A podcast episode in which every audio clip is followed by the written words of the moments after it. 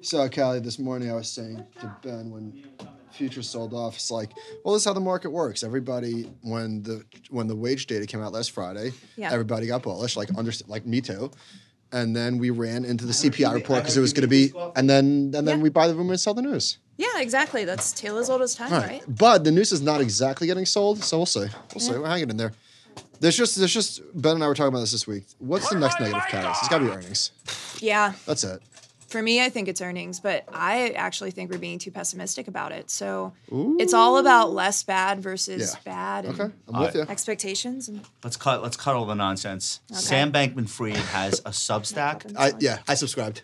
What? Did, you did That's only right? it's only twenty nine ninety nine a month. Founding member. so he tweeted out a link to his Substack, and he's like doing he's doing content. He's in the content game. Yeah. So I read I read like it for like five minutes. I was like, what am I doing? I read the whole thing. Mm. I don't. I stopped after five minutes. I don't. I couldn't. I couldn't take it. you're better than me. This is the this is the most delusional person It's delusion. o- of all time. It's delusion. But- you can't. You can't get into somebody's brain. But I think he's delusional. He yeah he just spent two weeks in a in a Bahamian prison. Like that Like- would draw that would make anybody lose anybody n- normal would lose. Their I'm not. mind. I'm not dying on this hill. But I think he believes what he's saying. Like I Yeah. think his No, head. he His does. there's there's a lot of screws loose, and he convinced himself that he's telling the truth. he's doing funny stuff like being like, all right, I'm estimating the value of this at 100 billion, but just for argument's sake, let's say it's 50 billion. Right. so it's not, uh, he's not like, he's using numbers, but he's making up numbers still.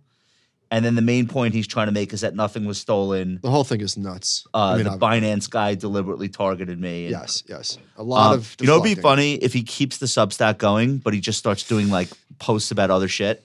Like he drops a Fed post. What if or- he starts doing TikToks?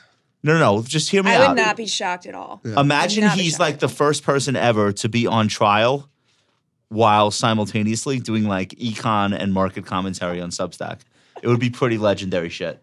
If he was just like a content dude. Well, let me ask you this: Once you go to jail, do you, or assu- or if he goes to jail, does he? Do you have do you have internet access? Could he still do Substacks from jail? Uh uh, he's not going to go to jail for 2 years. I'm just asking. This is going to be Yeah. this is going to this is going to go on longer than OJ Simpson. This They is have gonna be- internet in jail. What's that? They have internet in jail. I guess it makes How do sense. you know, Emails. Duncan? I feel like there's a story behind this. I don't think they let you publish a blog though. I think you can send I think you can send emails. I don't think you can have like a website from jail. I don't think so. Because uh, wouldn't the other guy, Shkreli, have been doing that if you could? Probably. Mm. Although he was No, but kicked, he was he was pre Substack. He was pre Medium. he was kicked off of Twitter. I, I don't think they let you like post to social media from prison. I think you're very limited in how you could use the internet. So let's You can explain. find a wife, like you can find a girlfriend. I was just talking to Callie about this. Let's explain to the audience why, because somebody asked Duncan, how come the cold open is not on YouTube? Well, the reason why the cold open is not on YouTube is because the boys are setting up right now. There is no cameras. This is why they're- this is the setup time. This is true. right? John is literally messing with the mics as we speak. You're breaking the fourth. You're breaking the fourth wall. Broken. As somebody who's a fan of The Bachelor and Bachelorette, Bachelorette, I love it when they break the fourth wall. Yeah, what's wrong with the wall? Yeah. What like if we did a so con- real. if we did a confessional like after taping, you were like when Josh started talking about Sam Bankman Fried, I was like, oh no, is this a crypto podcast? This That's needs the to fourth happen. this needs to happen. That that would break the fourth The wall. compound and friends Oh, like, after. ap- uh, well, Howard started. Howard Stern started this with with uh, the wrap up show, and then Andy Cohen uh, took that idea. What was it? What's it called? The- What's it? What, the after hours with the with the housewives. oh, sh- um, I mean, that's a big show. yeah. I'm not a Housewives watcher. I'll Okay, be my- honest. my I like wife- The Bachelor and Bachelorette. but I more of did a not go more that of a far. Fed watcher. I, I am a would Fed say. watcher. That's enough drama for me. Housewives post show. Oh, What's it called? did you? Didn't you have a decaf idea, Duncan? Uh, Um, yeah. Uh, Yes. Yeah. Right. Yeah. Is that it? Is Yeah. that it? I, thank you, Nicole.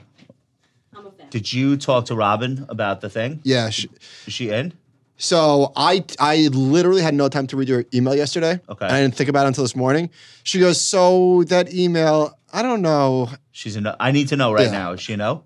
I don't I don't know. She said, I don't know. I said, I we'll talk about it later. And so I I mean her first reaction was not bullish. All right. So then we got to do a, a different option What do you have to know right now? because this is everything is waiting on everything is waiting on the landing page. We need a photo for the landing page. All right. Well, I'll tell you uh So- I'll tell you later. That's right. Watch what happens live. Nicole, you're absolutely right. We, I, I think I think we I think we've done enough on Housewives. Well, it's also Below Deck and Southern Charm. So every one of their shows, there's another Yeah. show to talk about the show you Literally. just watched. Yes. And they bring in guests to talk about it. Yep. Yep. Yeah. So we're doing this. This is gonna happen. Imagine today, right? Duncan. Imagine Duncan was our Andy Cohen. And he just like if he had a wrap-up hosted show. it, hosted a wrap up show. I don't. No offense to Duncan, I don't really think that anybody. I don't think that would be very popular. We can make it work. I don't Thank know. you, Duncan. I, don't know if there's I lo- enough. I love the spirit. I don't know if there's enough there. All right, so uh, stocks are uh, energy up two percent today, leading sector. International stocks, Callie, you on this? International stocks. I am. Yeah. Blowing my mind. I mean, monster outperformance over the last couple of months. I mean, I think that's the perfect example of you know people getting too bearish and too pessimistic, and then taking a step back and piling back in. I don't know what's happening. Like, why are they going up so much? Obviously, a lot of it is the U.S. dollar. Mm, mm-hmm. Um, but the performance, I know it's just short term, but over the last, let's just look at three months for example. It's like dramatic. Mm-hmm. So SPY. I think last quarter was the best performance for international stocks ex US uh, relative to the S and P since like 2009 or something. Yeah. Something ridiculous. It's believe- twenty I believe five. that. It's Yeah. twenty five percent versus 11 So I looked at the, Mm-hmm. Huge I gap. looked at the ratio chart, and it's above. It's like it hasn't been five percent above its two hundred moving average for over a decade. Mm-hmm. Like that's how persistent the downtrend has been. Yeah. All, all it took was for the dollar to come down ten percent after rallying for like two years straight. Yeah. Yeah. But the other thing is like even the local currency markets. I think the UK is close to an all time high. DAX too. So I don't know because everything just everything that we see. I don't know anything about the Also, European also economy, but everything we see seems so bearish. Also, developed market equities were positively correlated with developed market bonds. Like they both rallied. At, uh, uh, you, you got you got back interest rates in international sovereigns, and then you got stock prices rising at the same time. We had the opposite phenomenon last year. Like when we had big rallies in rates, our stocks fell. They didn't have that in Europe, and Yeah. that that's it. To me, that's that's interesting, and probably not what a lot of people would have expected. Yeah. Like you would have thought, oh, the Bund is gonna, the yield is gonna rip. What is that gonna be good or bad for the German stock market? Because it was horrible for the United States market, and it wasn't. Can't stop thinking about that Bund. I know that's all you think about. Well, it's it's also interesting too. So, I mean, obviously we saw the guilt panic back in September Mm. and everything kind of fell out of correlation then.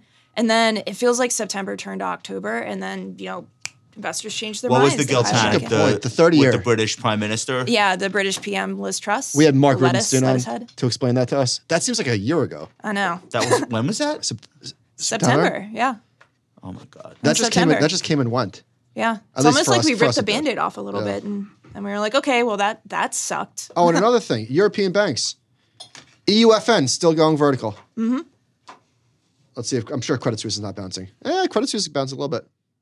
Deutsche Bank went from 750 to 13 bucks since end of September. The moves are Just indiscriminate buying. the moves are strong. Put my mic on! my mic The moves are strong. All right, I think we're good to go. Let's do Want to this. click me up? All right. Claps coming in. Zero percent chance. Zero percent chance. Episode what? It is the Compound and Friends episode six.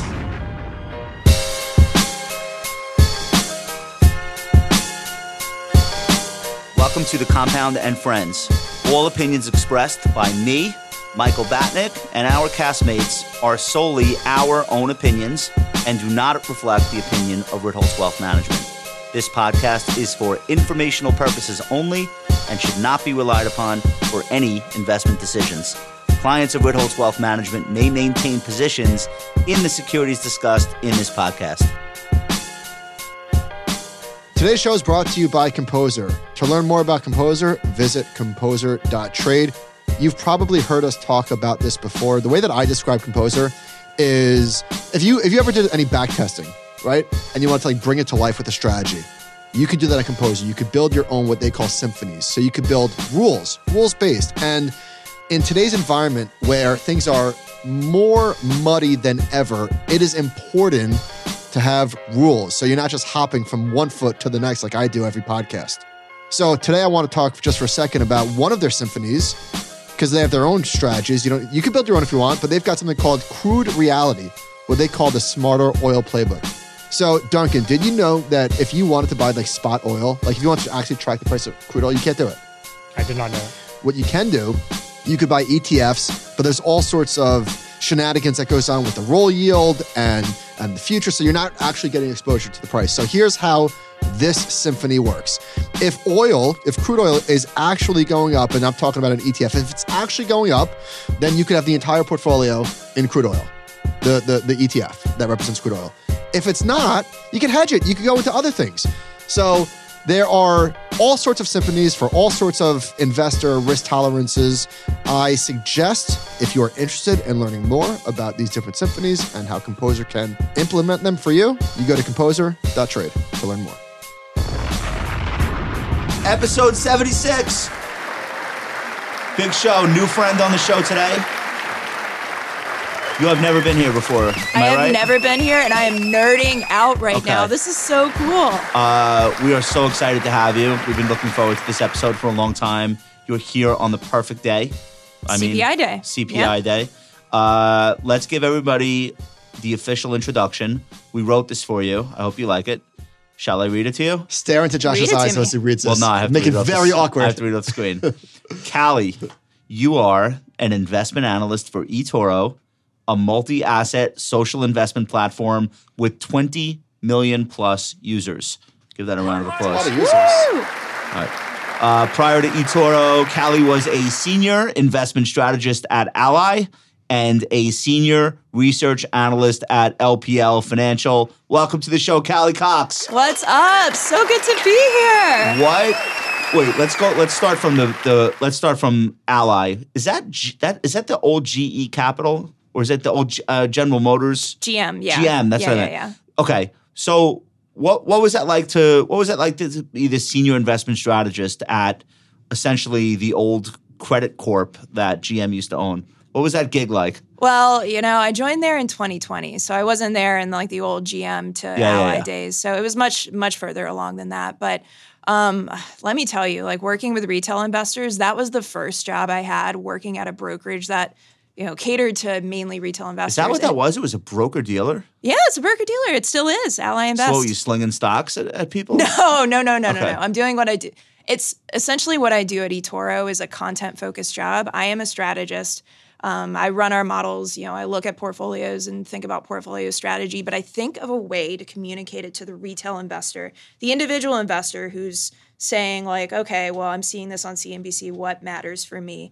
And that's basically what I did at Ally too. I, I helped build out their, we call it the point of view strategy, which is a content strategy around developing these market insights and then just thinking of really innovative, engaging ways to bring them to customers and infusing them throughout the business. Twenty million users is really big. It's, it's pretty big. We're pretty How big did in E- Europe. so how did eToro get to 20 million users? Tell us tell us what we don't know about the eToro story. So, fun fact eToro is 15 years old. They started in tw 2007. I had to do the math in my head really quick. 2007, Yoni and Ronan started it Israel. back in uh, yeah, Tel Aviv. Yep. And they just they just started growing and you know, we really we really caught fire back in Europe. Um, especially in the past few years, um, and I, I couldn't tell you how Why was it so Pronounce how popular in you- Europe? A lot of cream sauces in your portfolios or what, cigarettes? What do they like about a lot what- of big beans. Um, I I really think it was just our focus on that particular market and the fact that we offer just so many products, and that's eToro's big thing. It's like we're we're just going to give you every single product you want. Um, we're not quite there in the U.S. yet. Um, the U.S. is a little, I mean, we're a little bit younger, so we're slowly building out um, our broker dealer business over here. But you know, in Europe, um, Yoni is super super passionate about putting everything on the platform: NFTs, crypto, CFDs, stocks, bonds, options, commodities, currencies, everything. And Wait, what's a CFT? CFD. Yeah. It's a certificate of financial trauma. I, I don't mean, know. honestly, you're not too far Uh, making off. No, shit up. It's, what is uh, it? It's customer, Alicia. What I can't remember what it stands for, but it's essentially it's I, I essentially want, like I want, I want like Yeah, three. can Give me, I- want can I three. have a million Yeah. dollars worth? No, I'm, I'm, I'm, I'm Don't bullish. Google it. I You know. don't have to Google. We I'm don't. We're not, bullish. it's not sixty minutes. You don't have to have the answer. It's, it's a- okay. it's it's uh it's kind of like an off exchange way to speculate or hedge. oh, Michael loves. It's not Off available in Exchange. the U.S. it's Would you not. say it's over the counter? Uh, So OTC. um, all right. So eTor. All right. So, but now the European online brokerage market probably wasn't as saturated as the U.S. one. So that was probably a very smart thing to pursue, like growth there, because here we have like a million broker dealers. So, Right. so what sets you guys apart from all of the other ways that people can trade here, up to and including, let's say, Robinhood? Well, we are a social investing app. We were the original social investing app because Okay. we've been around for 15 years. Um, you know, we we just offer so much, and we uh, are very very focused on you know tapping the retail investor and giving them exactly what they need, which I know is kind of like a selling line for most retail brokerages. Yeah. Um, But, but you we, actually do it. They but just we pretend. actually do it. Come Yeah. on. Uh, well, we are. I, I believe we're the only brokerage that offers stocks, crypto, and options right now. Um, Really? All in one platform. I might. I might have to check check on that. But Robinhood does, no? Whatever. Who cares? Who cares? you do it. cares? You Yeah. do it better. All right. Well, we're so we're so happy to have you. Thank you for coming. So let's start with CPI. I thought this was a nothing burger market. Like initially, like the knee jerk was down and then ripped higher. Um, there wasn't really anything in here that was different than anyone's expectations. But maybe you could tell me I'm wrong. yeah, so I think I think overall you're right. I looked. So I was on my Bloomberg, you know, watching it per usual. Not to around- brag. I I know. I know. I have a Bloomberg terminal. I love- Yeah. she's, she's the best. All right, go ahead. Uh, yeah. So around eight thirty, I was like looking on my Bloomberg terminal, you know, watching everything come out, and it was bang on for like the consensus type stuff. Which is rare, right? I- Like everything was in line. Uh, pretty much, pretty much. It was pretty uh, Can well, we give people the numbers. Um, CPI was down 0.1 percent month over month in December. which was expected, by the way. expected. And in November, it was up plus 0.1 month over month. Uh, annual inflation, 6.5%, slowest pace since October 2021. That number, which is the big number everyone focuses on, which we could talk about, is now down six straight months, which is great. The energy index. But wait, but wait, but wait. If you annualize like the last three months, we're like there. We're like at their target. yeah, and it's because goods goods inflation is falling like a stone right now. Yes. Uh, the energy component was down 4.5% in December, so that helps. Goods fell 0.3%. The thing, the sticking point is that food costs are still high.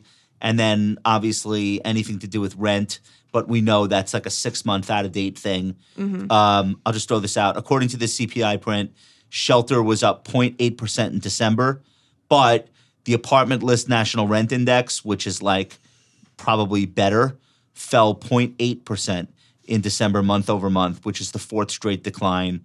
Rents declined in 90 out of 100 of the largest US cities, go. Mm-hmm. the sharpest decline in NYC. Uh, minus 3% in December alone. That's a big drop. So these things are going in the right direction. I guess it took the market like five minutes to process that. And then we were green on the screen the rest of the day. Yeah, but here's where I struggle. I feel like when I see economic data these days, I almost have to look at it as an analyst and then dissociate a little bit and think about how Jay Powell is seeing it and how the Fed is seeing it because we've seen these trends. We've seen real-time data show that rents are rolling off and you know a lot of real-time data is showing that inflation is slowing very very quickly and that's what's making everybody angsty right now. They're like, "Hello, we're seeing it. Right. We're seeing it happen." But at the Fed's December meeting, Jay Powell was like, oh, we have a high burden of proof. You know, we need to see more evidence. And nothing has really changed from that trend perspective, which makes me nervous, which makes me think that the Fed wants to see something pop up in CPI or PCE. When you say pop up, what do you mean? Uh, so I'll back Once up a a sh- little. like a downside shock. Uh, so I'm looking at services inflation. I'm looking at services inflation x energy. Um, I'm looking at you know the rent component of CPI, services x rent. Um, that still hasn't peaked uh, in the CPI data. It's just climbing more slowly. Yes, it Okay. is climbing more slowly. We're we're getting there, but it still hasn't peaked. And I think where the market is thrown right now, and honestly, where a lot of people are thrown is we're seeing eh, rents roll over again in real time data. We're seeing real time data confirm the fact that you know the Fed is actually pulling this off, but the Fed is like, no, no, no, we need that high, high burden of proof. And you're like, well, how much more can I show They you? need a million layoffs. other than the official. Uh, Well, I think that's I mean, right. that's- that's the waiting Because for. wages rolled over, dramatically. Yeah. So what else? It's is it is it just It's lay- it's, it's it's layoff. I'm employment. with you. It's employment. What else? Yeah. Headline unemployment is three and a half percent. Yeah. How the hell can you declare victory on inflation if if the only people who've gotten fired are like a handful of white collar workers at Amazon? What if they're thinking that that we need demand destruction, we need a recession because if we don't, if we pull off the soft landing It'll too, reaccelerate. too fast, people will start spending like crazy again. Well, I they're dead set on getting inflation down, and that in a vacuum makes sense because you need to nip inflation in the bud. You can't have persistently did. high inflation. Yeah, yeah, I agree with you, but I think they're just being like super, super, super sure, which I'm not sure is the right approach. If we get a recession in the second half of this year, because they do twenty five in February, they do twenty five in March, we blow through the month of April, there's no FOMC, May, they they don't make any noises about pausing or they do another hike and then the whole accumulation of everything that they did in 2022 and then in the second half we're in a recession what's the narrative the fed retook its credibility don't mess with the fed when they tell you they're going to do something they do it or hey these idiots missed it in both directions Uh, they let inflation run hot for a year we had the worst inflation in 40 years and then they crushed the economy after to add Well, insult to what injury. if those are the two narratives and you've got just two camps? Well, I'm asking what what do you th- what do you think would what do you think would be like the what would be the vibes? Uh, what would From be doing the that. vibes? I think it's the second one, but maybe I'm wrong. I, I think it would be the second one too. what was the And second one? That they're idiots? Look at these Yeah. idiots. That like they, They- missed it, and they, then they didn't tighten And then they over tightened. and then a they year took the after hammer they, to they the should have, economy. Yeah. and then they and then they got it wrong on the way out, and they crushed the economy all over again. And now we have to go back to zero percent interest rates Mm-hmm. Yeah. because there's a financial crisis. Yeah, Like- knowing how the world thinks right now, and that that sounds like a really that's a bad way to put it, but you know, knowing the vibes right now, the vibes around the, the mistrust of the government and the fact that crypto exists, Yeah. decentralization and stuff. Yes, I think that would be. the I think way. that's like cons- honestly, uh, may- maybe like because I'm getting a lot of stuff that's being filtered through social media or whatever. I honestly think consensus is that they blow it and that they've already blown it. It's too late. Like I think that that's the expectation is I- I think that they're going to it's- get ro- get it wrong in both I think there's, directions. there's there's there's it's starting to shift to maybe they're going to pull this off. Mm-hmm. Like there's definitely it's definitely in start- stock in stock prices, I agree. It seems and the, like and the economy and the economy. Like listen, I agree with you. uh, everything that we're seeing looks and smells like a soft landing. Mm-hmm. It's not over yet, obviously. if you but get wage growth to fall but keep unemployment under four percent, that's the, s- that's the definition of a soft landing. Yeah, and there and are infl- ways with you inflation can do coming that down, too. with Yeah, inflation and coming with down. inflation trending down. so one of the things that's different about today versus Wait, can I just? Yeah. I want to throw one thing into that mix though. It's where the puck is going. And where the puck is going is that even if they're done hiking rates, they're not done with QT. And that is every bit as aggressive in terms of tightening real financial conditions as rate hikes are. That's one. Two, there's a lot of debt, like in the trillions, that has to be rolled. It'll be rolled at higher prices. And that is also another version of tightening, just by a different name. So even if they stop with the Fed funds rate, we are like definitely not done with tightening. So th- it's very premature to start being like, hey, they just might pull this off. I feel like there's way more tightening to come regardless of the next FOMC. So, two things there. I'm in the camp where I think they can pull it off. I'm a little more optimistic than the average Good. Wall Street economist. More than me. And I'm Good. not an economist. Uh, you know, maybe it's just because I'm cup half full, but um, I it looks like they're pulling it off so far, and there is just so much strength there. The job market will not budge, which is a great thing. That's what we want. So you know, until I see proof that a recession really is coming in the leading indicators, then and, and you're seeing you're seeing a little bit, a little bit of weakness. The ISM services number made me a little nervous. and le- leading economic indicators are rolling over. Like Yeah. to be clear, they don't. Oh look good. yeah, yeah, yeah. But we're li- w- I mean, we're talking about the more rate sensitive ones, right? Like housing has been in the toilet for a while now. You know, I'm thinking especially about initial jobless claims. I mean, those have stuck to historical lows for so long and I mean, I- I'm thinking a lot about the job market too, a lot of what we're seeing in the job market. And it's just, it's really, really hard to think a recession is around the corner if the job market is so strong. Um, but I will say one thing about QT2 yes, the Fed is slowing rate hikes, and yes, they might be done, but that doesn't mean they cut.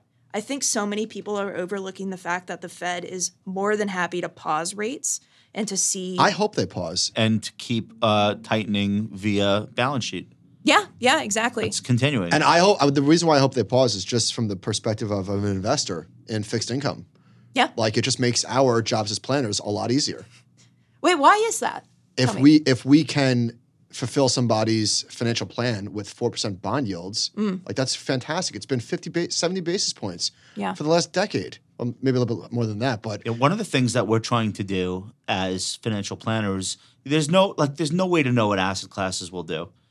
But there is some certainty in being able to quote the starting rate of a treasury bond and its duration and giving people some sense of, yeah, you can pretty much expect to get that as your annual rate of return well so from that 60, bond. 60 40 became 70 30 Right. so if 60 40 can be 60 40 again Mm-hmm. it's like a it's a wonderful thing You can give people a little bit more a little bit more certainty on a larger part of the portfolio. Yeah, and you don't have to step out so far and risk to Exactly. get that return. Okay, Exactly. Yeah. Um, I al- we haven't spoken about housing, but I think that if rates stay here and they go back a little bit lower, like housing activity is going to skyrocket. I think that prices will probably come down, but I think that buyers are going to return and sellers. What's like, the magic number on a 30-year I don't know. mortgage? Is it sub It's 6%? it's already it's, it's already down 120 basis points from the high. Where I'm is sorry, Michael Antonelli, 1.2 percent. It's Where, where is it? it, it's six one six two. So I'm saying is under six. Is that the magic number where people call the mortgage broker? Yeah, I don't know again? if where the line in the sand is, but for people that have been frozen out, like they're going to come back really quickly. Um, so I'm going to give you some anecdata, and I don't love anecdata, but I am a millennial, and I do have friends. Neither that do are I, but looking if for it houses. supports what I'm thinking, then I love it. So let's hear it. Yeah, we'll be all for it it. might, it might. We'll be all for it. I mean, I I still have a lot of friends in Charlotte looking for houses. Um, it- the search sucks right now, but the main thinking, and I'm talking like probably five to ten friends. The main thinking though is like, by God, we need a house. We are going to find that house, and we'll just refi. Is because rates are Charlotte coming down. representative though of what's going on in most American metropolitan areas? Why not? Probably not. Why I think not? you're. I think you're in better shape than most. Uh, yeah, I think so too. I mean, we've Charlotte's like experienced, a Higher- boom- it's like a higher- boom Yeah, it's a town. high income city. Yeah, but you know, anecdata, yeah. anecdata. hey, you're from. So I forgot you're from Charlotte. Do you know Paul? Paul, No. Okay. Uh, we have a funny. me your we- last name. We have an Charlotte's a big advisor who works city. for us in Charlotte. Do you know Oh, Paul? we should meet. I Yeah, have not met Paul. 100%. Do you know Carolyn? No, I'm just kidding. I'm just kidding. uh, you have a CPI chart. Can we get to this? well, so this is what I wanted to discuss. All right, Um, pop this. Pop this on on. oh wait, hang on. Just just the last part on the housing thing. So if because they're going to break something, they're going to break something, which was not unreasonable. That thing that they were going to break was the housing market, and it slowed dramatically. Right, Mm-hmm. housing starts down forty percent. They they did it, but if it can get turned back on, and they don't break the housing market, like that's another feather in the cap for the soft landing crowd. I think so, but you have to I don't balance know if out. that's good though. That's the thing that they they don't want a reacceleration in home I prices. get it. I understand. No, but I'm. I don't think you get that. I think you get Okay. activity at lower prices. Is there such thing? Why not? Can can we get like a burst of activity that doesn't drive prices up? Absolutely. Yeah. When From where uh, there's no there's nothing in the data. The last th- this whole experience was so there's no analog for do you it. feel like real estate is either hot or cold? If real estate gets hot again and houses are turning over, prices are going up. Not I, long after. I, I think that there I think that you can see an acceleration of activity without you're not going to see new all-time home prices, all, new all-time highs in home prices, unless rates come dramatically lower, which is probably not happening. Yeah, so you think we can land somewhere in the middle, Yeah, right? I think houses will adjust Lukewarm, Goldilocks. So here, here's the thing: houses, house prices went up so much that for them to get back to the average of 2019, that would be a 30 plus percent crash, which has never happened before. Mm. Duncan, is this the most optimistic show we've done in like a few months? I'm feeling good. I'm Would you placing say? trades. How much how how much of this optimism you think is coming from like stock prices have been going higher? Like Mike sounds pretty bullish. But wait a That's minute. all Wait a of it. minute. When did we speak to Derek? Was that two weeks ago?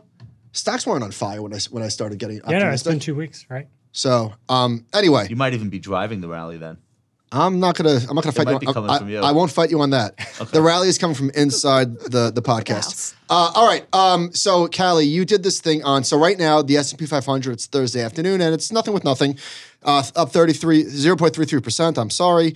Uh, there are pockets of strength as there always are, but it's a it's a relatively relatively quiet day on Wall Street.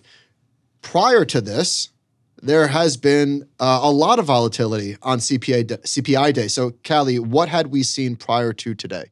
So I feel a little silly pulling this chart up now since everything is quiet, but there there's still 45 minutes left in the it's trading not over day. till it's, it's not over. over. Yeah.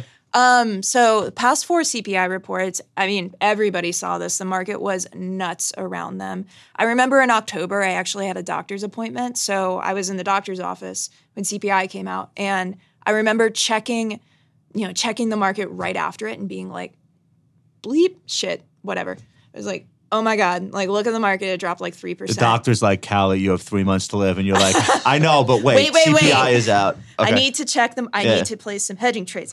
Um, yeah. So I remember checking it like minutes after, and we were down 3%. And then got out of the doctor's office like 30 minutes later, we were up two. And we've seen those kinds of swings for the past three or four CPI reports. I think that this has something to say about positioning. I think that there's there's just a lot of like data data driven positioning going on, and the market is just so laser focused on data, and it matriculates through the rest of um, rest of capital markets, including the options market, which I've look done at a lot of this. research But look on. at this But chart that you did. Like September was a surprise to the downside, but then you get a reacceleration in October that freaks no, everyone wait. out. Oh, Wait, This is- so it's not Josh, this CPI. is yeah, this It's is stocks. close to close changes, the ones that you're no, but looking these at. are on CPI days, though. Is my point. right. Yeah, So I'm saying we had we had we thought I think this summer you had a big rally that started started in, uh, the market bottoms in June, July we rallied hard, August was a pretty good month stock prices, Mm-hmm. and we thought we kind of had seen the worst of the inflation. yeah, And then that number came out in I guess it, I guess the October number was the one and it just shocked us to the downside and it was like, "Oh my god, this isn't over yet." right. I th- so Right. could that not happen again? Like oh yeah, it I'm, could totally happen again. I'm sure it could happen Didn't again. happen I- today. Next CPI, who knows? Let Yeah. me just defend my bullishness for a second. So everybody's pessimistic. The stock market was down 20% last year, and the big thing, the whole the whole thing was inflation. That was it, right? That was the whole deal. We are past peak inflation. Um, and so I think there are reasons to be optimistic. I think the big risk, which is obviously a risk, are earnings. I don't think the whole thing was inflation. It though. was. The the the I whole think the big whole shock the was primary was, thing, I Ru- uh, think. Come on. Ru- Russia invading Ukraine. No, was no. a massive market story. it was inflation and interest rates, which was the same story. Uh, It's a Fed tightening. It's because of inflation. China Yeah. spent the whole year in rolling COVID lockdowns. Nobody That here was- cares. It was not about but that. it mattered for fundamentals. doesn't matter. But I think that those are subtexts to inflation and interest rates. I It all agree. kind of rolled up. I agree. Inflation, like those CPI days that, that you're talking about, um, those were like the new. Remember, remember when jobless uh, claims day was the big day, or Yep. unemployment, like It was CPI day. It was NFP. It non-farm was NF- pay, NFP. non-farm payrolls used to be the Super Bowl every month. Yeah. CPI. CPI took its place. I totally agree that. and that so was I the just think story. if earnings come in less bad than expected, even if they fall, just not as much as people were thinking, like I think the risk can be to the upside. So that's that's where we're coming from too. That's my view. Um, I think that I think that we're being too pessimistic once again with fourth quarter earnings, especially with the dollar and you know the big fall that we've seen in the dollar. Has that been worked in? I'm not so sure. Yeah. So anyway, of course I could be wrong, like obviously, but I think there's Oh, we reason all to be could be. optimistic. So uh, I want to talk about inflation expectations, which are a big driver of actual inflation. Mm-hmm. Those are rolling over dramatically. Why?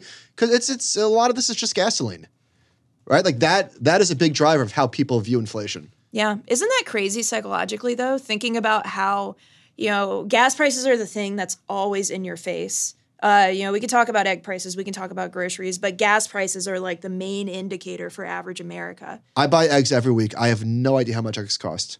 You know why? I just it's it's one of forty items in my shopping I cart. think I employer, have no idea. I think employers are feeling less anxiety about whether or not they'll be able to find uh, labor. Um, it's it's not showing up in the form of headline unemployment, let's say, but all of the small business owners or NFIB or whatever, that's all cooling off. Like I don't think people are panicked about finding workers right now in the way that we were, let's say, a year ago, and that is a big setter of inflation expectations. Like if you're able to hire people or not feel like you can't fire anyone, that kind of anxiety feeds through into higher expectations that are just not materializing right now. Yeah. So that helps. That's a really good point. And the thing that we've been harping on this whole year, too, is that inflation expectations have basically hovered around 2% this whole year. And that is the big difference between now and the 1970s. The market investors think the Fed can do this, and they haven't. Well, I mean, time to time, you're going to hear people like complain about it. I do too. But you know, on the whole, cumulatively, investors haven't stepped off of this idea that the Fed can do it. The Fed almost, in a weird way, has retained its credibility there. well, so let's talk about calling the Fed's bluff. Let's do it. So, Callie, what do we have to say about this topic? Okay, so uh, I mean, gosh, there's so much to say about this topic. So everybody's talking about the bond vigilantes. Vigilantes. Vigil- vigil- I don't know That if I said sounded that very correctly. sophisticated. Vigilantes. Vigilantes. it's only vigilante if it comes from the vigilante f- region Yeah. of France, right? Exactly. That's right. Uh, okay, so the bond vigilantes, vigilantes. Uh, two-year yield, obviously, pricing in has been pricing in rate cuts for a bit. Uh, it peaked in November, um, and you know the big question is, can the bond market force the Fed's hand? I actually to cut to cut rates. to cut rates. Wait, Cal, can you just explain for the listener that doesn't understand what's the difference between the two year and the Fed funds and, and what, what what's driving what? Is there a tail that's wagging the dog here type of thing? Yeah, yeah, yeah. So the Fed funds rate is the policy rate, rate that the Fed changes. It's the overnight lending rate for banks. Uh, yes, banks uh, trade around money every once in a while. Um, all right, so that's the Fed funds rate. The two year yield, we're getting into the Treasury market. This is debt backed by the US government. Um, the two year yield, seen as a proxy for the Fed funds rate, you know, ostensibly two years down the road. Um, but a lot of people look at, is, at it as what will the Fed do next? Um, and we've seen in a lot, uh, in many hiking cycles in the past, that the two year yield has foreshadowed Fed rate cuts. Um, back So when in the two year rolls over, the Fed f- the Fed is likely to cut next. Right, exactly. So when the two-year peaks and then you know falls from that peak, the Fed you know stop stops hiking or they tend to cut What was the peak yield on the two year in November? Was it four four point five? High. something around four point Four point five. six? Yeah. I missed and that. Come back. Okay, and Just now kidding. and now what is it? F- four and a quarter? Yeah, it's like around four and a quarter. Okay, but we don't know that that's the peak. We know it's a peak, but okay, Right, right. But Like, that's who just knows, pricing but- in like traders' expectations, and okay, Yeah. S- So but if, if that is the peak, if that is if By the that way, is it's the it's, peak, it's four one. I mean this four one. this this this rolled over pretty. Okay. uh, Mm. Do- does anybody else see Interesting Head and is- Shoulders? but what's- Anybody else see that? what's interesting is when we say roll over, that's the yield we're talking about. Price is up. Pe- uh, people are buying those bonds to make those yields fall. That's people looking at that and saying, "Wait a minute, let me get this straight. You're going to pay me two and a half, uh, four and a half percent risk free over the next two years. I'll take it. I'll take all you got." That's how you put in a top in in that bond price. So, like, we're talking about rolling over in terms of the yield, but another way to think about it is hey, people feel pretty good that this is about as high as rates are going to get, or they're just happy with that level for whatever bucket of money they're using. Right, which insinuates down the road that rates, the two-year rate, will not be higher. Right. Right, if you're stepping in there. Yeah, said differently, bonds are ripping. So bonds are ripping. Yeah, ten years under three point five. What's this thing on Neil Kashkari on investors' I, expectations? I actually didn't read this. this yet. Did you read this article?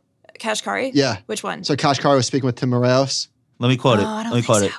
I've s- uh, this is this is this is uh, Nick Timiraeus quoting Kashkari on investors' expectations of rate cuts. Quote: I've spent enough time around Wall Street to know that they are culturally, institutionally optimistic. He asks, "Is it a game of chicken?" And Kashkari laughs. They are going to lose the game of chicken. Oh, that's the one that you sent me. Okay, game of chicken. Yep, yep, yep. Uh, Man, Uh, So- cash card so does not hold back. What's with this tough rhetoric? Chill out, dude. Why? So that that's from a seven thousand six hundred word New York Times magazine story that tells the tale of what the Fed has been doing over the last year or two, partly through a profile of Kashkari. I think we're all set with this guy. What- uh, is seventy six hundred words enough? Is there is there more that we need to read or hear from him? Uh, he seems to be the guy that reacts really aggressively in both directions. He was a zero percent interest rate guy for a long time, and the Fed's not doing enough. And now it's the other way. Let's play a game of chicken Yeah, and see if Wall Street wants to guess how high we're willing to take rates. I think he's the Fed's influencer.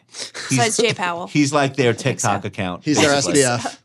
Uh, I don't. I don't. You know what? I don't really care that much about what he has to say. I'll follow the two year. I'll take your. I'll take your advice on that. Yeah, well, so the thing with the two year two is I think, I mean, I think the trend is obvious here. The, the Fed is peaking out hopefully soon if we get inflation under control. And then after that, you know, hopefully we can bring rates back down. But I think the timing is where people are getting thrown off a little bit because they see the two year fall and they're like, rate cuts are coming. And historically, especially in recent history, that hasn't happened because the Fed pauses. So what? If, so what if the Fed doesn't cut? Then what? I mean, if the Fed doesn't cut, then rates stay high, and we're all we're all still stuck in this kind of purgatory of, you know, No may- landing. I mean, I have no idea. Hopefully, a soft landing. I think the Fed can pull it off, but But don't we think it's a good thing if the if the economy can digest higher rates, normal rates. Like it's not like rates are double digits, just normal rates. The ten year is what are the ten year fall to? The ten year is three four. It's not, ex- but wow, that's actually quite low compared to where it was. It was Yeah. Mm-hmm. at four four. Wow, It broke three five today. wow. Um, but that's not high. If we can't take this, like Jamie Dimon said the Federal Reserve's rate hikes might need to go uh, 50-50 chance they might have to go to 6%. He said on Fox Business last week. What do you think about that? He wishes it would go to six percent. Well, he Uh, would do pretty they would do pretty well at rates at 6%. Yeah. Uh, You guys would too, by the way. yeah. Yeah. We're a brokerage. Everybody would be okay with that except for the actual economy. But ev- ev- every everyone running a platform that sweeps cash into some sort of a cash management vehicle would be okay with 6%. Look, I stand the economy. I stand a strong job market. Okay. uh, Um, Paul Tudor Jones said that if they pull this off, it would be a moon landing. we landed on the moon. Here- qu- yeah, qu- quote: "There's huge amount of savings that consumers have from all the COVID relief bills and the stimulus that was applied both from a fiscal and monetary standpoint," said Jones. He is faced talking about uh, Powell. He is faced with that very difficult proposition of working that down without breaking things, and he is saying this is the most challenging economic environment in 40 years Sounds like a 2022 quote. and if we pull this off, it's a it's a perfect moon landing. Is that overstated, understated I like the imagery. of the of Jay Powell landing the the Well, rocket? the on the moon? idea that we can break inflation without causing recession seemed highly unlikely. And I Just think the did. chances are growing. I think the chances are growing. And the consumer, I mean, we know the consumer is the best storyline in the economy right now, and it continues to surprise us. Which, as the months go by, and as as I see the consumer stay strong and the job market stay strong, it's easier to believe in that soft landing that felt impossible six months ago. So the only way the consumers stay strong, well, so if last year was all about inflation, which I think it was, and if we had to boil this down this year down to it's all about what is the blank? Is it all about employment? Is it all about earnings? Okay, so I'm going to whip some data out of my pocket for this. So we do quarterly surveys with retail investors, not just on eToro's platform, globally, no matter the platform, demographic, age, whatever. We ask them what they're worried about, what they're investing in, what they're doing with their money, uh, just basically like a b- like a brain download from retail investors. So we did a run in December, and all of last year in our quarterly surveys, in- investors were like, inflation is the biggest risk, bar none. Like, this is what we're worried about. I'm even adjusting my portfolio for or to I'm deal sorry, with but inflation. they're just getting this stuff because they're hearing it in the media. Like they're- No. I They don't. were actually worried about inflation. yes, because the media is. I, I'm just saying, retail investors in general. Josh, the They- media does not drive gas prices. no, no, no. But it starts somewhere. But they're seeing it in their real lives too. Yes, Retail I investors agree. also told us that they were cutting down on their investing because their bills are higher. Okay. So- That- okay, that's true. Uh, yeah, I, I I think that there's more there. But anyway, so the cut in December that we did, we asked them, "What's the number one risk in your mind for 2023?" They said the state of the U.S. economy. So I think we are pivoting over to recession worries now. Which Okay, is, now which we're makes a not lot of worried it's sense. too hot. Now we're worried how fast. But it's I falling just, off. I can't. It's hard to get bearish with employment this strong. Mm-hmm. Now, obviously, that can change, right? I'm not saying Yeah. that the econ- that that employment will remain where it is, but as long as people have jobs, they will continue to John, spend give money. me this Bank of America and as long as they continue to spend money, like how do you uh, get- credit you card know. chart. Yeah, you can't fight it. Don't fight the consumer. And the other way to get bearish is listen. If you just say we're still we're still n- normalizing the rates versus equity valuation story, that you can convince me of. Yeah. That we're not in a zero interest rate environment anymore, and stocks are still too expensive. That I could I fine. I won't, Callie, fight, can I, I won't show you fight, I won't something? fight you on Yeah, that. show me Speak- something. Speaking speaking to that, so this is coming from. Uh, let me read it off here. This is coming from Bank of America credit and debit card spending, everything. This is this is like until this week. So this is as Mm-hmm. up. To So what date are we as you looking get. at? Restaurant spending per household i- uh, income group year over year change of the seven day. Uh, airline spending per household, entertainment spending per household, lodging spending per household. And which direction is it They're going? all reaccelerating higher Mm-hmm. Vertical. vertical total card spending look at this one total card Mm. spending per household and cruise cruise could you imagine How do they look? Yeah. Yeah. cruise spending these are ver- all- these are all now trending Hey, guess back what? higher Cru- Transportation inf- inflation right there. Cruises look okay. so but that's the risk of that reacceleration that's Yes. why they Yeah. need Kashkari out there being a bond villain yeah, because yeah. Royal Caribbean is ripping. Like well, these stocks look good. Cruz. Yeah, I'm saying. Yeah, I, am I'm agreeing with you. The data is agreeing. Look Uh, that's the problem. Look at Wynn. two- at Every- this chart. Look at this. Look at Wynn Resorts. Yeah. So okay, so what they did was they knocked like ten trillion dollars off of everyone's portfolio and home price, give or take, right? Like the losses in the home market Mine Yes, didn't your go. math. Mine didn't go down ten trill quite.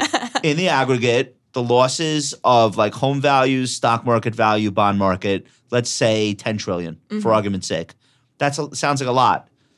It didn't really put that much of a dent in consumer spending Got a that data. you would have guessed. Got a data, I saw a data point today. Ninety percent of cash uh, of refis last year were cash out. How crazy is Really? that? That's wild. Which makes sense. I did. Give me my money. yeah, my well, home is I need to book a cruise immediately. my home is magically up twenty five percent. Um, okay, Cash out refis Yeah. to take cruises uh, or to who- remodel. Aren't you remodeling? I'm getting mud. Actually, my Mudroom. mudroom is happening as we speak. you, are building a mudroom. Awesome. Yeah. What's a mudroom?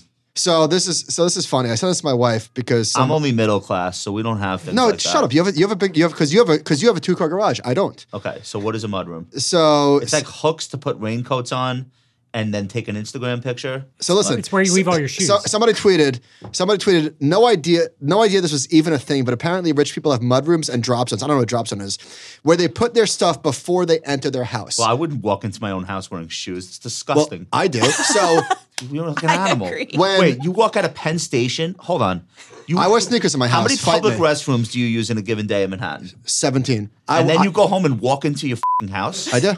no, you don't. I do. No, you need a mudroom yesterday. So That's why he's I, getting a I have mudroom. I have a, a little I have a one car garage. So when we Mm-hmm. we go upstate a lot, we have a cabin upstate. When we come home, we just dump everything out in the uh, in the door. out in the yard. Yeah, and it takes it just takes They're, like a they're week. real aristocrats. It takes a week. So anyway, so we're cutting our garage in half, and we're making that's like where you hang that's shit. smart. No, that's smart to do that. We have like a whole wall in the garage. your garage. Cubbies for shoes. so when you go to There's your 500 house, pairs you of could shoes go in my into your garage. garage and you could get undressed or do whatever you have to do. I don't have that. Hmm. That's essentially a mudroom. That's a mudroom. Yeah. so I Your basically garage is your mudroom. I use it as a mudroom, Yeah. but it's not a mudroom. exactly. right. Uh, yeah, you can't walk in.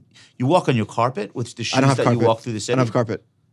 Only Uh, downstairs I that's- wear so sneakers. Maybe that's not as as grungy. And we also like we like we like us do the Swifter. We do no, the- we do. We throw our shoes out and we just get new shoes the next day when we leave the house. I well, I wear new shoes every day. You don't. You've met you've met sprinkles. You know there's no there's no mud coming into my So house. when no, when you go to Josh's house, take your shoes off.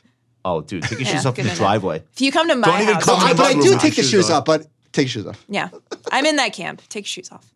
Uh, we all should be okay. Investor positioning. Despite weak returns in December, investors increased equity and bond allocations heading into 2023. For me, that's just rebalancing, but maybe I'm wrong. What do you think? What do you think? We have this chart.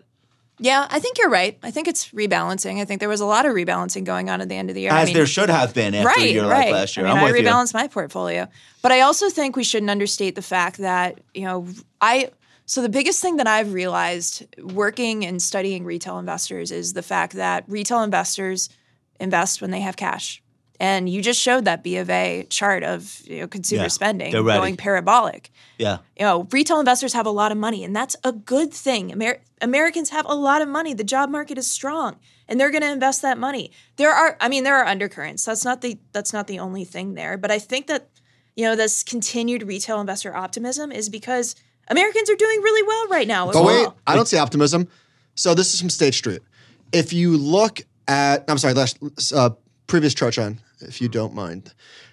If you look at the cash allocation, Mm-hmm. now we're looking at percentiles, okay? So a year ago, it was 28%. So investors had relatively little cash. What was 28%? Their, their cash allocations, the In- cash allocation. in their portfolios? Not, not that they had 28% of their, ser- of their portfolio in cash. If you look at the historical amount that they had in cash, this was the 28th percentile. So they had a light cash position Okay. La, la, when? One uh, year a ago? year ago. Okay. And so it t- was still a bull market. and everyone was Exactly, making money. exactly. Okay. Uh, in November, that was ni- it was in the 94th percentile. So- okay, So so so I people- take all that back. I'm just ta- kidding. No, no, but you also have to separate. There's there's all sorts of investors, Yeah. right? There's traders, there's buy and holders, and everything in between. But just from this survey alone, and this is everybody was bearish. The cash positions of, uh, of fund managers was at all time highs across the board. You Mm-hmm. Right. saw bullish. Uh, I'm sorry, you saw bearish sentiment. the takeaway here the rolling three month flow differences, equity minus fixed income So look at ETFs. this. Look at January 21. Yeah. Could not get enough stocks. Right. So we And- finished the yeah. year just above the five year median in favor of bullish on stocks versus fixed income. Yeah. which is amazing to me because 2022 was hell. Like I Yeah. yes, we have also noticed that investors are raising cash. Uh, quarterly surveys going back to that, they have said for two quarters now that they're raising. cash I'm raising to cash to diversify. buy stocks. How how do you like that? Hey, some of them are too. We asked them a why demo- they're raising But there's cash. Mm-hmm. a democrat. There's a demographic story too. The makeup, like whatever this survey. So whoever this survey is tracking, It's- it's a AII. much fine, but it's a much just it's a much younger investor demographic. No, no, no, no, no. AAII? No, No, no, just generally like the the whole population of Oh, investors oh, oh, oh. now okay. mm-hmm. skews a lot younger than it did even five Well, years ago. n- what if Yeah. they're raising cash for mudrooms? Next chart, John. this is I would say mo- I would say that's a good idea. this is the AAII. Uh, this is the bullish and bearish spreads, and just rolling over. And and it, they also show their State Street co- Investor Confidence Index plunged for good Hmm. reason. Listen, it's not it- it's not just the meme stocks. It wasn't just the Kathy Wood No. stocks. Like Apple looks looked terrible. Amazon cut in half. Fa- I mean, all of them. All yeah, of where them. should sentiment be? yeah. Just had the worst year for a 60-40 portfolio. Uh, I think the third worst year of all Mm, time. Mm-hmm. Don't I don't What should misunderstand. sentiment be? I'm not saying that in sentiment is is too ba- is. I'm saying it's appropriately bearish. Yeah. like it should be bearish. It's however, been bearish for a year now. and it, rightfully so. Yeah. But however, when you have positioning that bearish, and you have a whiff of positive news, and things are less bad than expected, Mm-hmm. Yeah. that's how you set up for a powerful rally. That is exactly it. And this is why bearish positioning, it feels really awful. I mean, we all feel awful and that's why we're bearish, but it is low key one of the strongest market dynamics. I compare it to getting punched in the stomach, but knowing that the punch is coming. You know, if you know that you're about to get punched, you tense your stomach, you're like, oh my God, it's happening. Then you get punched and you're like, that didn't hurt. Like, The okay, fine. anticipation is worse than the uh, the event. Exactly. Exactly. It's All the like time. stubbing your toe. You put you- so you you were explaining the quarterly survey of 10,000 global investors. Mm-hmm. Um, why they they haven't cut the amount of money that they've invested this past year? What you want to go through some of these reasons? Yeah, yeah, Okay. definitely. So I'll. So it is a glo- uh, global survey of ten thousand be- investors. I look at the U.S. cut, but we do like a big global survey. So anyway, U.S. cut. So yes. So, so overall, I've been shocked by how resilient the U.S. retail investor has been. Yeah, Uh, throughout the year, like a majority of them have said, "I am investing the same amount of money as I did three months ago, or I'm increasing that." And Hell yeah! it's fascinating. yeah. It's fascinating though that they're doing that. yeah, exactly. You wouldn't and have predicted it. I wouldn't have predicted it. Well, it goes back to the fact that retail investors invest when they have cash. But it's Yeah. also a good point. Like, forget about the s- the surveys. What are they actually doing? Well, I mean, We feel like who shit. We're still knows? buying. Well, here you have it. You said some are moving into bonds and safer sectors like defensives, Yeah, they're but diversifying, they're not with- selling out. That's The, Exactly. key- that's the key. and they're not cutting down the money that they're investing. They're not saying like, "Oh, this doesn't feel good. Like maybe I'll invest fifty Well, instead." also, of if you 100." look at like Balchunas does this all the time. If you look at ETFs under ten basis points, the index funds, they're Mm-hmm. not getting, they're not slowing down the flows right, at all. right, yeah, Um, you said you're still seeing lots of interest in crypto. Wait, wait, hold Yeah. on. Before we pivot to crypto, We're not pivoting to crypto. Okay. There's no, there's no this is a non non crypto podcast today. I thought we talked about SBF. Yeah, that was enough. I'll, fl- I'll fling That's the myself out quota, the okay. f***ing window if we do do any more crypto. But they are still showing an interest in crypto. They is that are, Mm-hmm. because you can now buy things for a half a penny? Is that, is that is that that phenomenon? Like, holy crap! This thing was eighteen dollars a coin, and now it's uh, four cents. Well, I think it's a demographic story. So this December cut of data we got, I was, of course, the first thing I ran to was the crypto questions. And basically, what we asked them were um, we ask allocations. So we ask like, were you invested in crypto? Do you plan yes or no? Do you plan on investing in crypto in the next three months? Yes or no? Do you So- put investing in quotation marks when you write that? no. I'll have Okay. to I'll have to run that one by Amy. All right. yeah, crypto looks good here. Watch your mouth. Michael's bullish again. Crypto bro. Well, I am bullish again. Crypto is breaking out right now. yeah, but the really surprising thing to me is that well, a this isn't so shocking, but younger investors especially held on to their crypto. What did throughout- bald, what did bald investors do? What did bald investors do? That's a Oh, cut that we would don't be great look at. if you just start asking. if- N equals one right there. What did bald investors do? can we do this put to call ratio snark? I want you to give it. to us. Yes. Oh, I this want is you my to give. favorite. I thing. want you to like give us the the unvarnished. Just go really go for it. Okay. Okay. We'll First rip of on it. all, explain to people. John p- has the chart up. Explain to people what the E CBOE equity put to call ratio is, and then tell us why you're snarking on it these days. Okay, so the options put to call ratio. By the way, options are not suitable for all investors. High compliance. Um, I, seriously though, You just you just winked though when you said that. so I just want the Check I the want the, tape, I did listener not I, want the listener to know that. All right, so the put call ratio is essentially the volume of SIBO SIBO traded uh, equity put options uh, divided by the volume of SIBO traded equity call options. It's a ratio. Uh, yeah, it's a ratio. It's a Okay. ratio. We're trying to find out how many bearish bets versus how many bullish bets. Right. That's the the essence But of it. But zoom out from that because this is volume. You don't know what those traders are doing. They could be buying, they could be selling. And we're talking options too. We're talking puts and calls. So it You're gets really selling puts, you're bullish. exactly. So it but doesn't really that, tell but you. doesn't there have to be somebody on the other side of that? It could be a market maker. Oh, interesting. Oh, okay, okay. Yeah, and options, I mean option strategies are so wide these days because there's so many products out there. Institutions use diff- options differently than retail uses options and it I just have an iron condor on right now. So that's my favorite On what Doge? name trade. yeah. That's my favorite Um, name trade. all right, so people people are looking at this really big spike that I guess began in 2021, right? Uh, Ish. But well, it's not a I'm s- looking at the well, it's not a really spike, big, it's just- big spike at the end of Just- 2022. It's not. It's At not the going end of- away. What's so going on? what are people saying is going on with this, and what is your problem with it? Okay, so put call ratio, it spiked a lot in December and it spiked on the same day every week. I want to say it was Wednesday or something. And I picked up on it a little a little into December because it seemed to be something that caught fire on Twitter. It was like the put call ratio is really really high. That's got to be bearish. People are buying puts. First of all, we've already determined that put call ra- ratio is volume. It's a it's an indicator of- of emotion, not direction. Um, Oh, I and- like that. I like. Look at you. Yeah, all right, go on. copyright. Go on. Uh, That's the title. Indicator of emotion. Yeah.